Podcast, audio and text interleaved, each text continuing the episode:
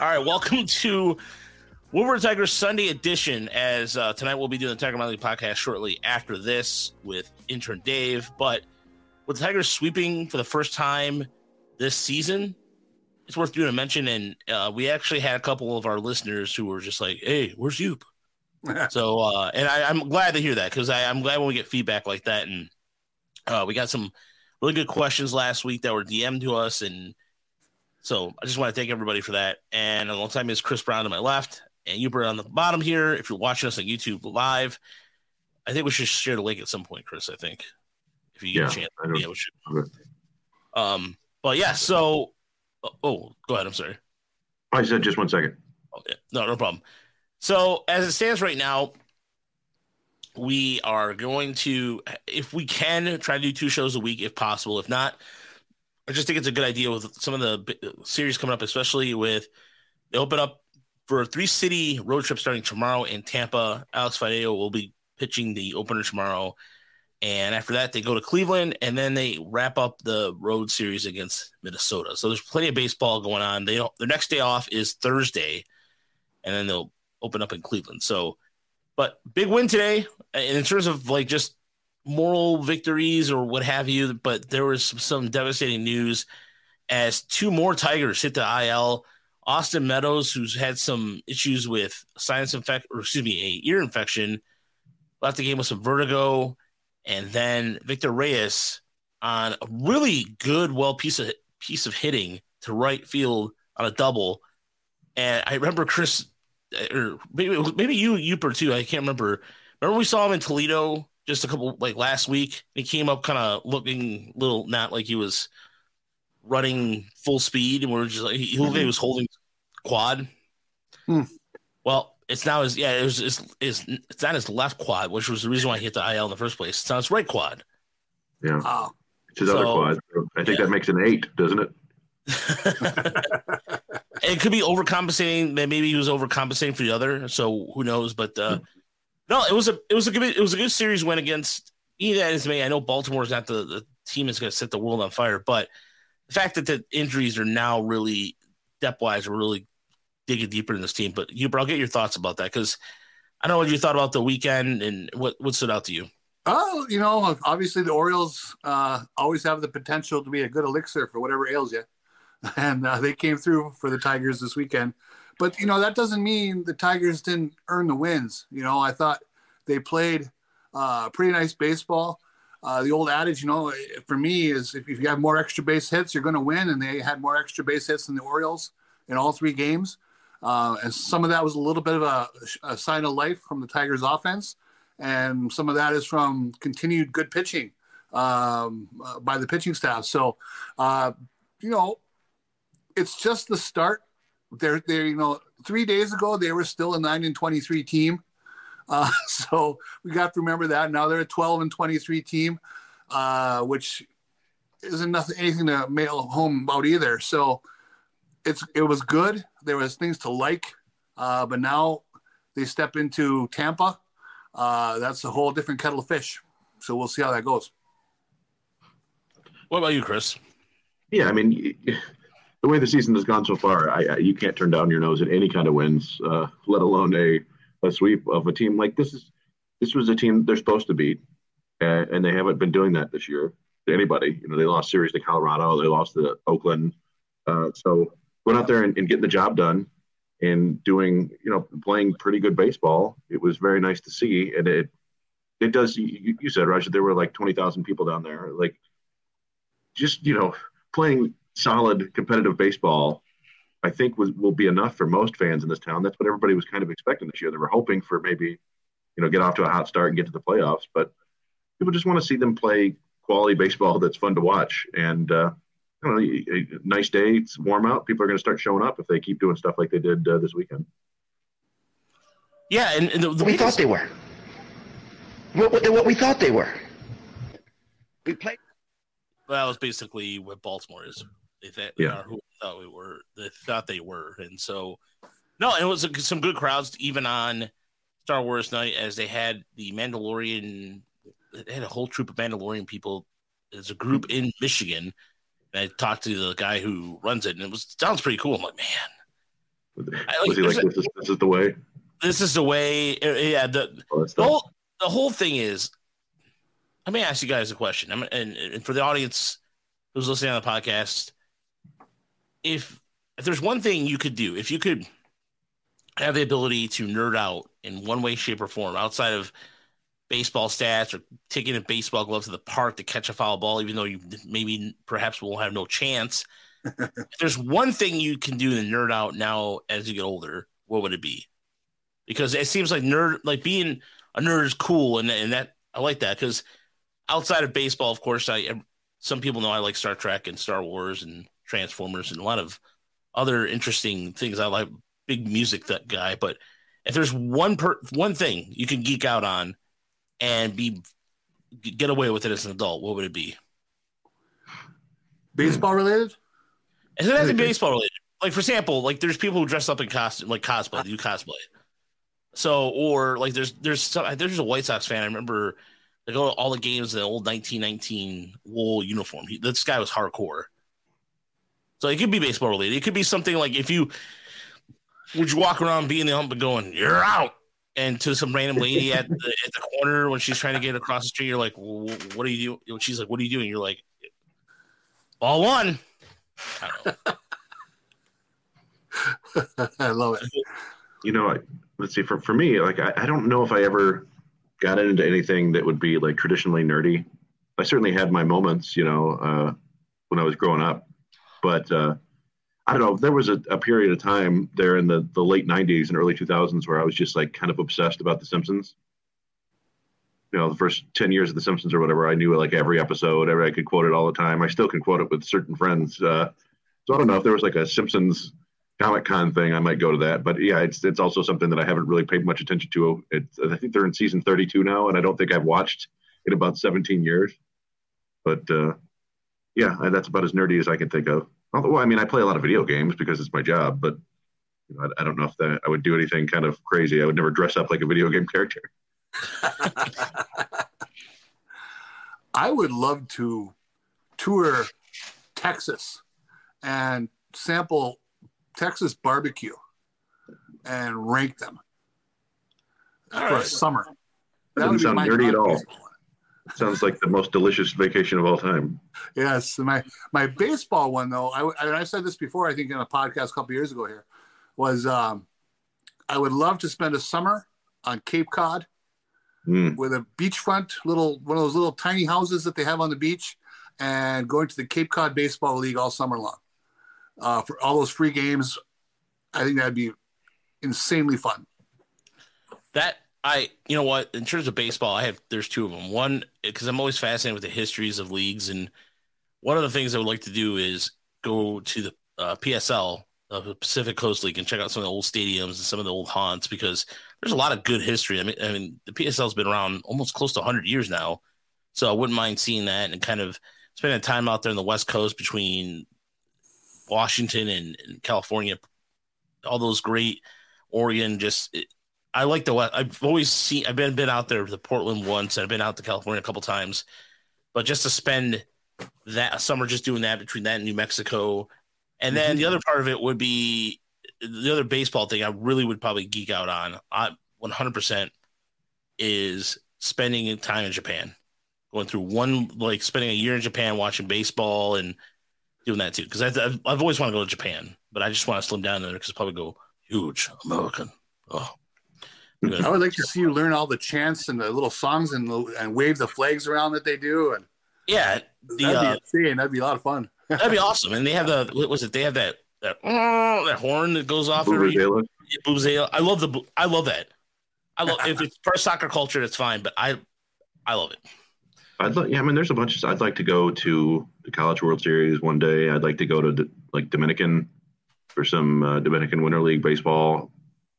There's a lot of baseball. I'd love to go to like the Netherlands for some honkball or Finland for some pesapalo. Like you know, there's lots of cool stick games. I might even attend a cricket game and then kind of leave, you know, halfway through, which I think would be 14 hours in. Exactly. That's not a bad idea. I mean, even like I said, even the idea of going to Cuba and watching a baseball game would be That'd be Probably. amazing. oh, that would be awesome. But speaking of awesome, by the way, Tarik Skubal today just again, I, there's something something to be said about when you rack up five strikeouts in two innings in a very efficient manner. And he pitched well. He pitched six innings, threw over 100, just threw at just 100 pitches. 69 of them were strikes. Nice. And he had two walks and three hits. And there was one of those things where Baltimore kind of there was a there was a play in the game today that was very very interesting. Uh, Jorge Mateo hits like a squibbler down the first base line, and it looks like it's going fair and it goes foul. And he runs right in by accident. He runs into Spencer Torkelson. He bounces off Spencer Torkelson and collapses. and it takes him a minute to get up, and he looks like he's out of breath. And then he ends up when he goes to swing the next pitch, he falls. He falls over at the strike, and then he had to leave the game for. Um, he had to leave the game due to rib bruising. I, mean, torque tank. I know he doesn't like I know the family doesn't like being called as torque tank, but yeah. that was a strange moment today. Well, yeah, I mean that was uh, he did. Uh, yeah, he was he was a linebacker, I believe, uh, linebacker and running back in high school. Oh, really? I didn't I did not know that. Um, but yeah, and of course I made the uh, the unfortunate joke about the, being the best contact he's made in in like a month. yeah. I mean, you know, it sucks. That I don't want to be mean about it, but yeah, Torkelson. W- w- apart from the two kind of generous scoring decisions, or at least one generous scoring decision, he'd be like he'd be like two for 50 right now, I think.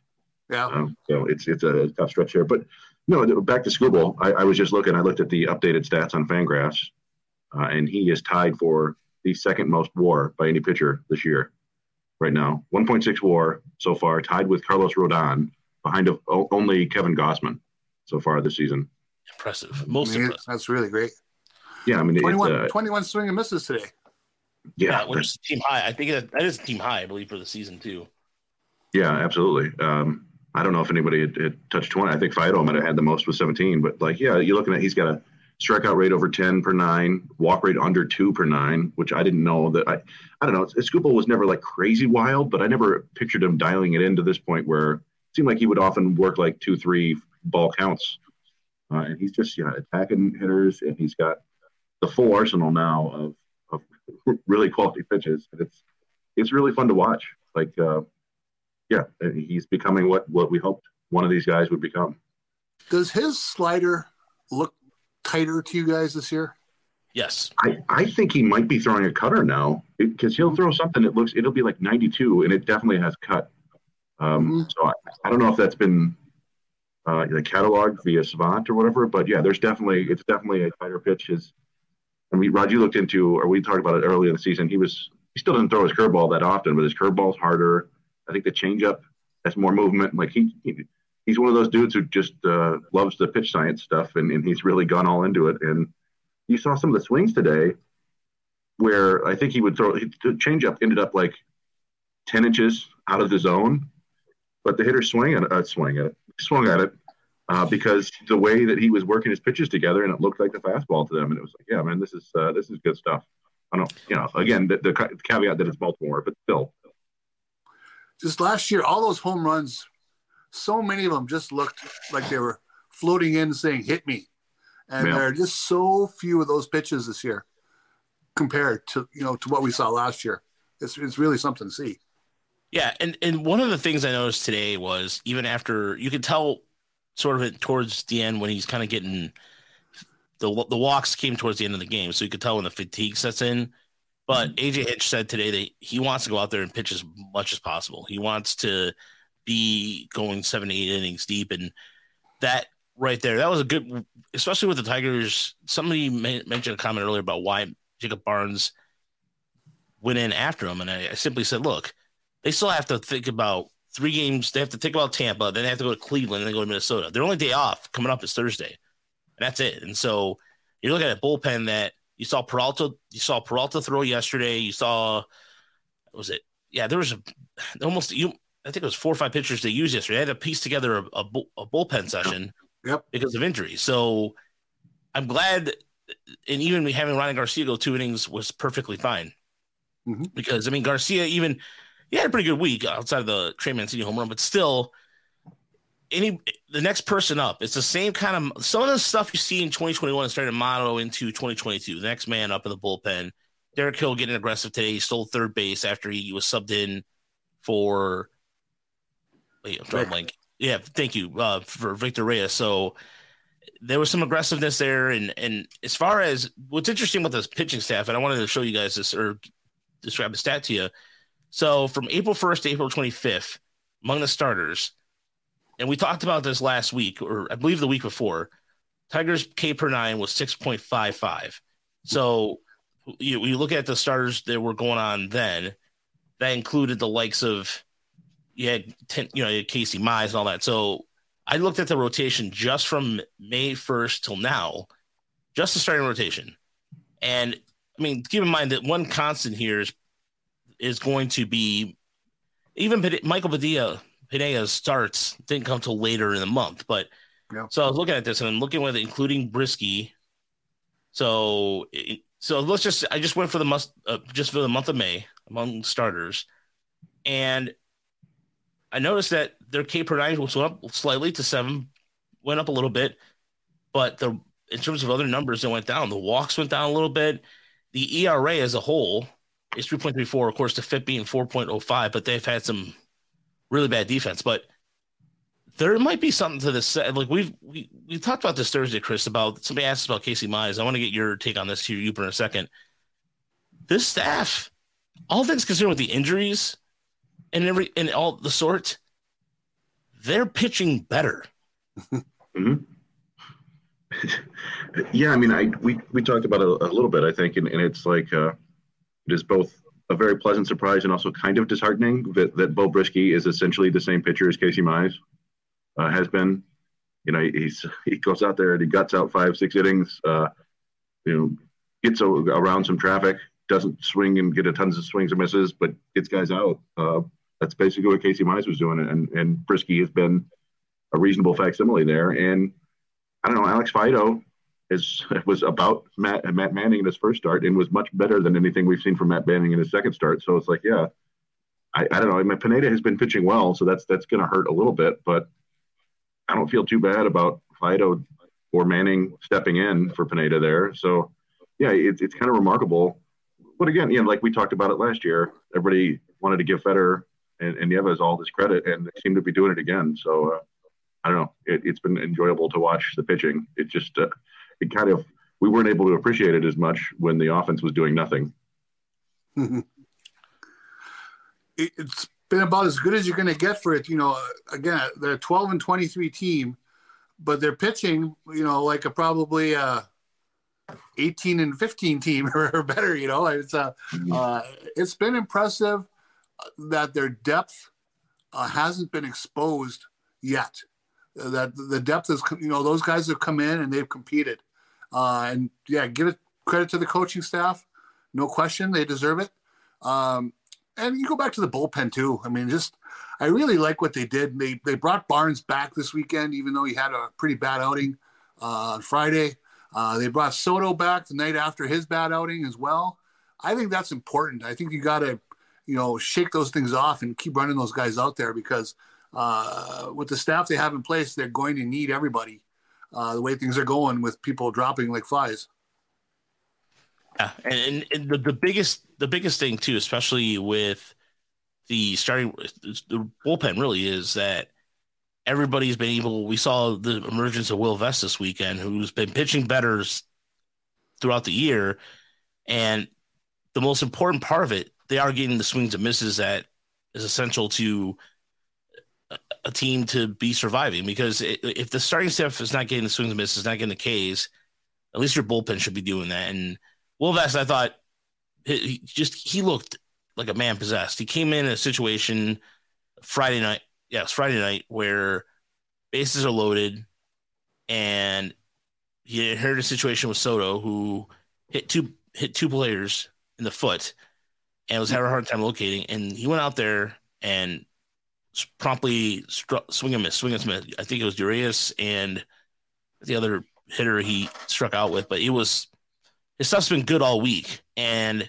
that's the kind of thing that is good to see. That and and you know Hinch of course doesn't talk about the roles or anything. Could be anybody, and who knows? I mean, we the Tigers definitely need a right-hander to step up after Michael Fulmer, who didn't have a good week.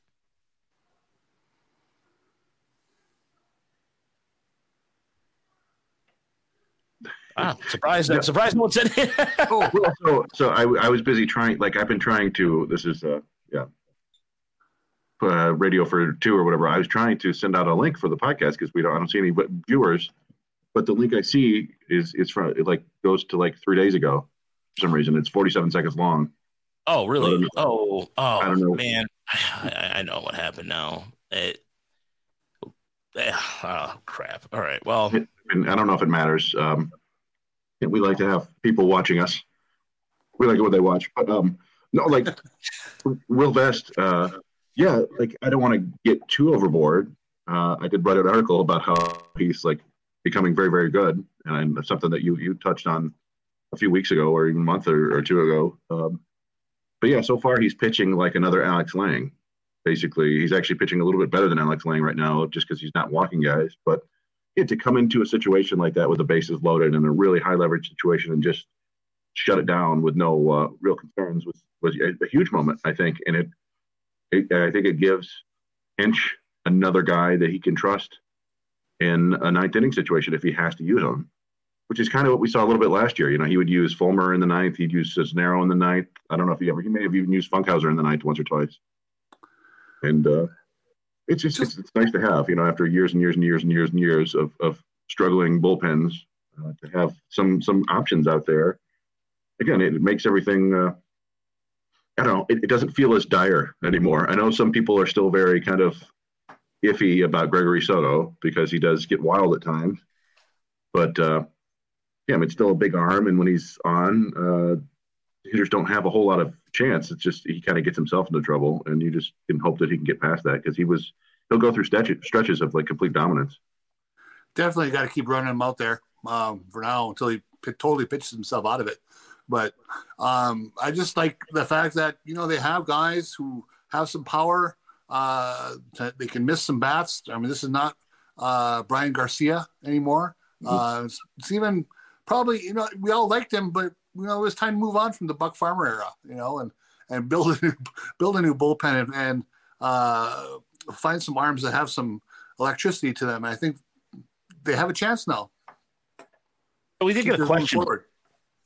Well, we did get a question via Mark on Twitter, and Mark at uh, Tigers two four three five said, "Here, hey, Relio, here's another question for the podcast of time allows discussion. Of course, Mark, we'll always make time for your questions."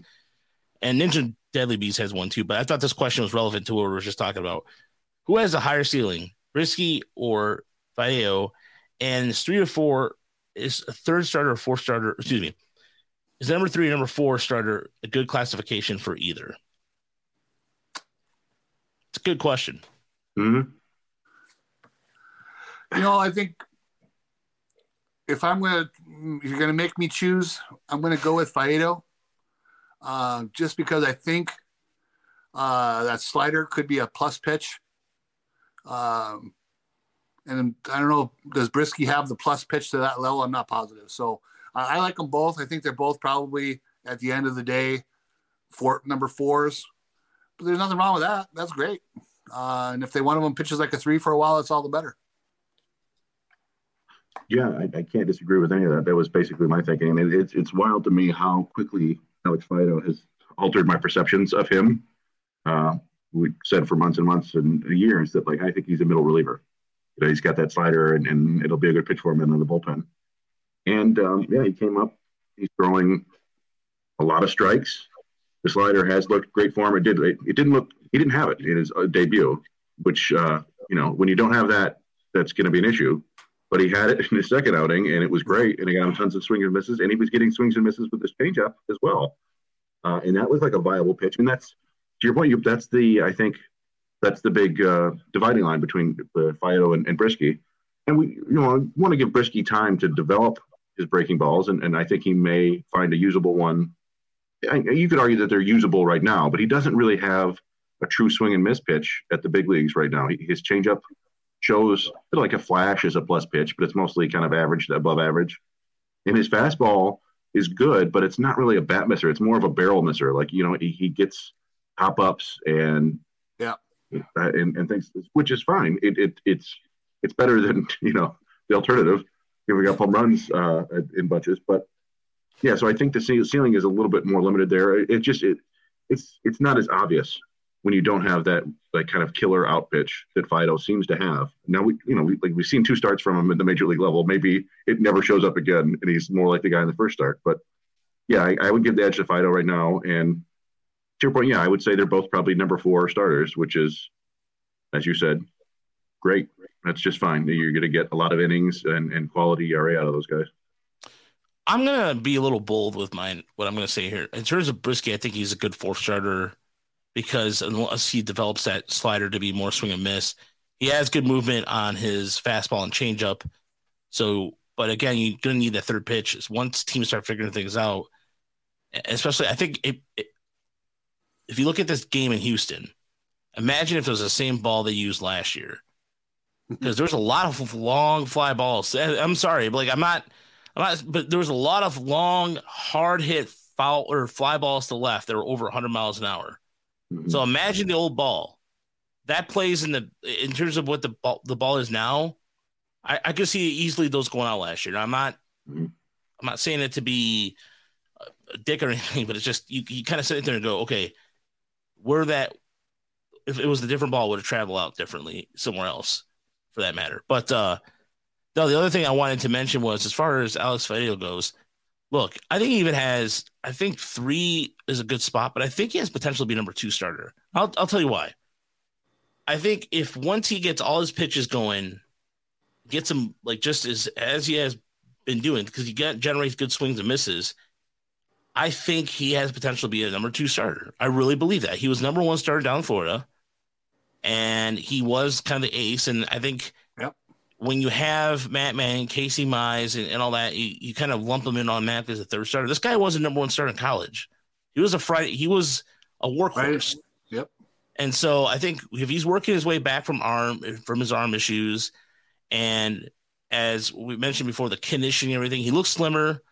And I, I think if he can really get all three of them going at the same time, I really think that's a second start. I'm not going to say ace because I don't have enough of a sample size, but I see enough there that makes him a, like a number, a good, legitimate number two starter. Boy, you, you think back to that College World Series, he also doesn't shrivel in the big moment. At least he didn't mm-hmm. then. You know, I mean, the guy brought his stuff uh, when the when the when the lights are on. And Chris, yeah. you mentioned. Oh, go ahead. I'm sorry. Oh, I was just saying. I mean, you could argue that that is the best as, uh, aspect of both Brieske and Faedo is that they don't back down from any hitters. They absolutely challenge hitters. And, you know, I'm sure there are a lot of pitchers who do that and, and, and they get pummeled and, and, it doesn't work. But they're, they're guys that, like, they understand that hitting is very hard. And if you execute to a certain degree, you can attack hitters and make even make mistakes, and they're not going to make you pay for it every time because you're just challenging them. You're, you're basically keeping them on their heels. And uh, on their toes. I don't know, whatever the, the, the phrase is. But yeah, I mean that's that's the best thing about both of them. And and yeah, like Faedo, he does. They both seem to have the brass balls, as you say. There was something that I noticed on his last start where he kind of he breezed through pretty quickly, and then he's kind of struggled a little bit, started getting hit. Noticing that some of his stuff was working. He managed to calm himself down and was able to finish it. But that's what I'm saying. Like it was night and day. I mean, he was mowing people down Mm-hmm. And I thought he looked really good. And, and Brieske keeps, you know, scrambling through the first inning of his outings and then somehow settling down and pitching like four or five more innings. It's like, what happened? But uh, yeah, they both are, they're both showing a lot of moxie. Yeah. it's always a good word to use, moxie. But yeah, it's, I, the reason I, that, that's a good question. And again, Mark, thank you for sending that over. And I just, like I said, I think I see enough there that could potentially make him a second starter. But if he ends up being a third starter, hey, I'm cool with that too. I just want it is nice that with all the injuries we have right now, with all the injuries the Tigers are having right now, I said we, and it's not we. It's the how many injuries the Tigers have been having. The rotation, the the starter depth is showing up greatly, and that is where, and that's something that I feel like I've asked for that since I was a kid, like a Christmas gift. Like Please, sir, may I have the Tigers get another starter for the farm system? Well, it's a little better than Thad Weber right now. Yeah, I, I, don't want them. I'd rather they not keep testing this though, because we uh, they're kind of down to like one extra starter. It seems, you know. I don't know when Alexander's going to come back, um, but you've got Mize sent back to Lakeland. That's not good news. Bad news. And uh, and we've seen like the, the next level of depth starters was was uh, Elvin Rodriguez, who was okay for about two innings, and then uh, Joey Wentz, who who just does not have the command right now to survive in the bigs. And so yeah, another injury or two, and they could actually start being in real trouble. But right now, Faedo, Brieske, Manning, uh, Skubal obviously looks great. Eduardo Rodriguez, you can get by with that, I think. I'm interested to see Wentz another time. I hope he does get another shot here relatively soon. You know, it was one start, and I Mhm. know he, didn't look good. I get it, but you know, again, this is a team that's 12 and 23. They can take chances Yeah. and give their guys a look. You know, so we'll see what happens with him. Yeah, he was uh, uh, one of the things that seemed like was the case in Toledo that was in his first round in Detroit. Everything was up, up, Yes. and just kind of like just sat, and, and lot of his pitches had, to me, not a lot of snap to him. So I mean, that first at bat against Tony Kemper was twelve pitches. All they were just doing was just they knew what he was going to throw, and not essentially what they knew was going to throw, but they kind of were able to figure him out pretty quickly and had those long at, at bats and drag that out a little bit. So I, I don't. I- As far as the Tampa series goes, I mean, Tampa. If you look at the standings right now, it's just. By the way, I feel like every week when I look at some of the news stories or some of the things changing. For example, the Pirates won today, yet they got no hit. Did you see Oh, that, Chris? No, what? Let me. Sorry, I was out in, on the boat. Yes, sixth sixth time in history, team with no hits won the game. Yeah. They beat Holy the Reds cow. one zip. Jonathan Schoop. Yeah. Victor Reyes, Victor Reyes. So yeah, that that happened today. But looking at the standings now, it is a. I mean, it's a it's a crap show right now. I mean, it, I mean, it's, it's the S word, but it no, Mhm. it is a it is a shit show. I'm not gonna swear too much on here, but look at this. I mean, the Whites, the, the Twins, are over 500. They are in first place, and yet here we are looking at the White Sox and thinking to ourselves, okay, the White Sox have this great offense, and but guess what? Their diff- run differential minus 30. And in terms of offensive run scores, for all the complaining and you know, all we do about the Tigers, what we've been hearing, the White Sox only have, I mean, I'm not saying new only they have, but the White Sox only have 17 more runs than the Tigers do. Wow, That's, That's wild. it. that Yeah. really is. Think about that for a second. This is a team that was supposed to have one of the best offenses in all the American League, and they're only 17 runs better than Detroit. Crazier things happen. And you know what's funny? You know, all right, guess who guess who has more runs scored than the Chicago White Sox? In the in American League. Cincinnati Reds. But You said the Cincinnati Reds? yeah. You are correct. It's 141. But in, in terms of the American League, in the American League, Oh, okay. Uh, the Orioles, the Royals. actually, the Royals do. The Royals have one more run scored more Wow. Than the White Sox. Uh, Baltimore actually has 114 runs scored. Hmm. So, the, yeah, the Yankees have a uh, run differential of, of exactly 69. Yankees So- are playing quite well. Yeah, Yeah. and but going into Tampa, Tampa is 21 and 14, and they're just three games back. But they also, it's the same thing. The run differential is minus one. So th- th- this is a, a chance to at least win one game or two games in the series. I think it's totally possible. Tigers are, I, I'm not sure how the Tigers do in Tampa, but it seems like it's always Dome Stadium seemed like a weird thing with Detroit. I mean, going back to when the Metrodome was around for, when they played the Twins. They had uh, one of the great comebacks of all time. I don't. It seems like about eight, nine years ago, though, at, at uh, down at the Trop, where they, Oh, I yeah. they, right. they scored like eight runs in the ninth inning to, to come back and Yeah. win. But uh, other than that, I don't remember a whole lot, honestly. So Yeah. I remember a big win they had there once when Carlos Guillen had a cycle. Yeah, I remember. Yeah, it was and the double was the to end. Uh, you got the double last. It was really more of like a, a hustle hustle situation where you hit a single between the outfielders. Yeah, that must have been that must have been like 2008, that's a while ago. Yeah.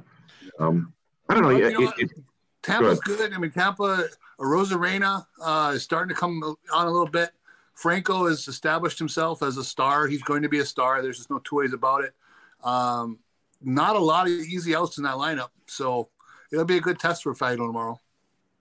Yeah, definitely. And one of the things before we get out of here, I wanted to mention was guess who's going to save the Colorado Rockies development? Just take a while. We did. Well, we have one more question too, but uh, who is going to save the Colorado Rockies minor league system? I saw this going around. I, I assume you did too. You? Yep. Yes. Yeah, yeah. It's, You know what? Seriously, The wait. You son know of the owner is their new scouting director. Is that it? Yeah. Yeah, his son Sterling. Sterling. Sterling. Sterling Monfort sounds like a banker, Yeah, perhaps from an old school banking family or old school railroad family. the Vanderbilts. Sterling Monfort. Sterling Yeah. Monfort. I did see that Alex Avila is going to be doing some uh, commentary with Dan Dickerson on the radio, right? Yeah. Yeah. That. Which everybody was all bummed out about that, but I'm like, I like Alex Avila. That's fine. Wait, I've never had any issues with Alex. What's that? People were actually bummed out about that. Well, they think you know they think it's oh it's nepotism, but it's like Oh. you know Alex Avila is is like he's doing MLB Network stuff, and he was he was really funny on on and uh, I watched him I don't know like a week and a half ago or whatever. He was on there with Greg Amsinger, and he was he was cracking all sorts of jokes and telling funny stories, and yeah, I could I don't know he's good. So I, I I'm think, looking I think it'll to be great. I think they Yeah. should definitely bring him aboard. Yeah, definitely. And look, the they have to get younger in the booth a little bit in terms of like color people color commentary, because look, eh, Kirk Gibson, you have Jack Morris, Craig Monroe's young, so that's good, but they need more of it. They need more of that spurt. And look, Dan Dickerson can work with anybody. I mean, just the guy is guy's a legend. Yeah. and he makes everybody look good. And so, but I think Alex Avila, compared to speaking to all the grief about Ben Verlander, there's a difference. There's a huge difference. Mhm. Alex played in the league. Yeah. and he was an all star, and he was he was very good for a while. Like he's a guy who probably would still be playing if not for the shift. Um, Yeah. like yeah, I mean he was you know he had a lot of hard hard line drives right to uh, where the shift started moving. So Imagine him right now looking at the rules, going, "You mother." he he was talking about that. He was he was funny. Nice. Yeah. Yeah, I'm I'm looking forward to it. I'm looking forward to the series. But tomorrow I'll be out of completely out of commission, but I will be around on uh, so no minor league. So if you're looking for the post game recap tomorrow, there will be no post game recap unless uh, somebody else wants. to do it. Yeah, if you want Chris to do it, I'm cool with Chris doing it. But uh, either way, or I can have I can pre-record it. I can pre-record it, and the Tigers Yeah, you, won. you should You, you can guess the ending. Yeah, just have like yeah have it uh, by the score of four to seven. yeah, and just roll every single possible scoring scenario. You know what? The it's crazy. James uh, Jameis Winston came in Yeah, and caused a. There's like just all these weird scenarios that would go yeah it's very much a Gerald Ford pitched a perfect game today. Chopped chopped Miguel Cabrera's bat into little bits. It was delicious. Yeah. Alex Faedo pitched against a tiger, or no, against a actual monster. Just, uh, just make up this. this what? Well, you never know. You never know. Like e- either way, the zombie invasion might happen. Yeah. So, but uh, at any rate, we'll be back on third. What's up? Two quick things. Yes, Miguel Cabrera deserves Mhm. a little extra special mention. yes. Swinging the bat really well. Mhm. I, I think back to that article I wrote two years ago, and I called it the crumbling foundation of Miguel Cabrera, and I meant every word of it because there was problems, and there still are. And, but one thing I said in there is we will, over the course of his contract, there will still be stretches where some of the old Miguel comes out to play, and definitely saw it this weekend. It was a lot of fun to see. He's swinging it well. You can tell he's not hurting. You know, he, he must not be hurting. He's feeling good physically, and that's a blast to watch. There's just no question about it. Hopefully, it goes on for another couple of weeks or more. This, this is this is his best start in May since 2016 in terms of numbers, and even Yep. now he's got more home runs during the stretch than he did in, in the first 16 days or so in May of that year. So I May- yeah W, what's up? Maybe the DHing helps them. You know, keep them out of the field. Uh, keep- Yeah, keep I mean it, something. I mean, there's even like for Fernand his uh way to run trust, way to ru- WRC. I actually said I actually said it right once. Yeah. way to runs crust pl- or wait, crust. Why have to say crust? Crust. WR. I'm just gonna go back to it. WCRC plus on the year at 114. You can't. I mean, Yeah, look, Love it. what do you say, Chris? Oh no, yeah, I mean that'll play. I think it's been 160 or so after the last over the last two weeks. It's like it's been Miguel Cabrera, Jeimer Candelario, and Willi Castro, which everybody was all upset about him playing center field. And and Yeah. once again, AJ Hinch knows which of his hitters is actually on one. He can tell which guys is seeing the ball well, and so you're going to find a spot for Willi Castro because they need anybody to hit. Yes. So I think I, I I have my new favorite. I think I haven't decided how to classify this next category. Twitter managers. There you go. stop. Okay. You don't know. You don't know. So stop. Okay. It might look weird to you, but you're not out there every day. You say some half-ass BS. Knock it off because he knows what I mean. Look, and, and BABIP, like you know, like he is the Bat Pip. I did the uh, BABIP uh, trophy for Willi Yeah. Castro earlier. yeah, All that, yeah, he's got a lot of bad luck in play. That's fine. But guess what? He also had a home run. He also, I mean, he did, he did, he's doing what he's supposed to do before. So knock the, it off. big, the big thing with Willi Castro right now is he's not striking out. I mean, that's the main. Like, if, if he's making contact, he generally does some decent things. It's just if he strike out, then uh, yeah, he's not going to help you. But hmm Not to you mention- ride this yeah, while you can until he hits a cold streak, and then you send him back to wherever. yeah, and not to mention, here's the thing too about Willi Castro that is somewhat noticeable. The, his bats, you're right, Chris. His bats have been longer. He's looking for things more at the plate. And another thing too about his defense, he hasn't committed an error. so stop. Yeah, but, Gotta like that. yeah. So My Yeah. other thing was Meadows. Hmm. I'm be, I'm writing something about him tonight. Uh, worried about that whole vertigo thing. I mean, you read stories of, who, of people who get debilitated long term by it. Certainly, Yeah. most many of us remember Nick Esasky um, when he went to the Atlanta Braves. His big free agent acquisition was going to turn the team on its ear. With Nine games in, he's dizzy, never plays again. You know, and I'm not saying that's going to happen to Meadows. I'm not a doctor. I don't know, but it, you know, it can be something that lasts for some of these guys for a long time, and you don't want to be up there facing a 98 mile per hour heater and feel a little, you know, dizzy.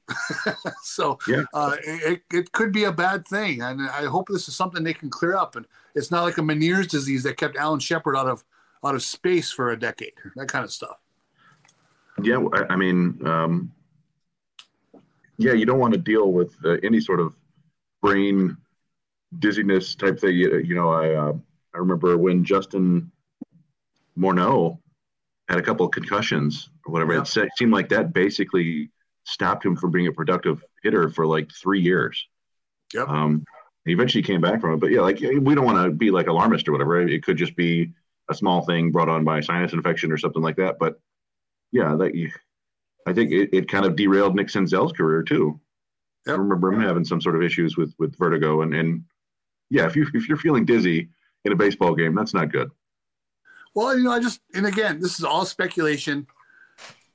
He had even when he was hitting for you know solid average and getting on base, he wasn't hitting for any power, and he was a different player. He was not striking out a lot compared to other years, walking slightly more. I just wonder, was he feeling different? How long has he been feeling a little not himself and was changing some things? And I don't know. And probably we'll never know. Or did it just happen to start last week in Houston? Yeah, I mean, I, I compared him to Sean Casey. He's kind of turned into Sean Casey somehow, like this weird left-handed hitter who doesn't have any power but hits for average. Yeah. By the way, I don't know if you guys remember this, but in 2004, when Alan Trammell was managing the club, he had vertigo really bad.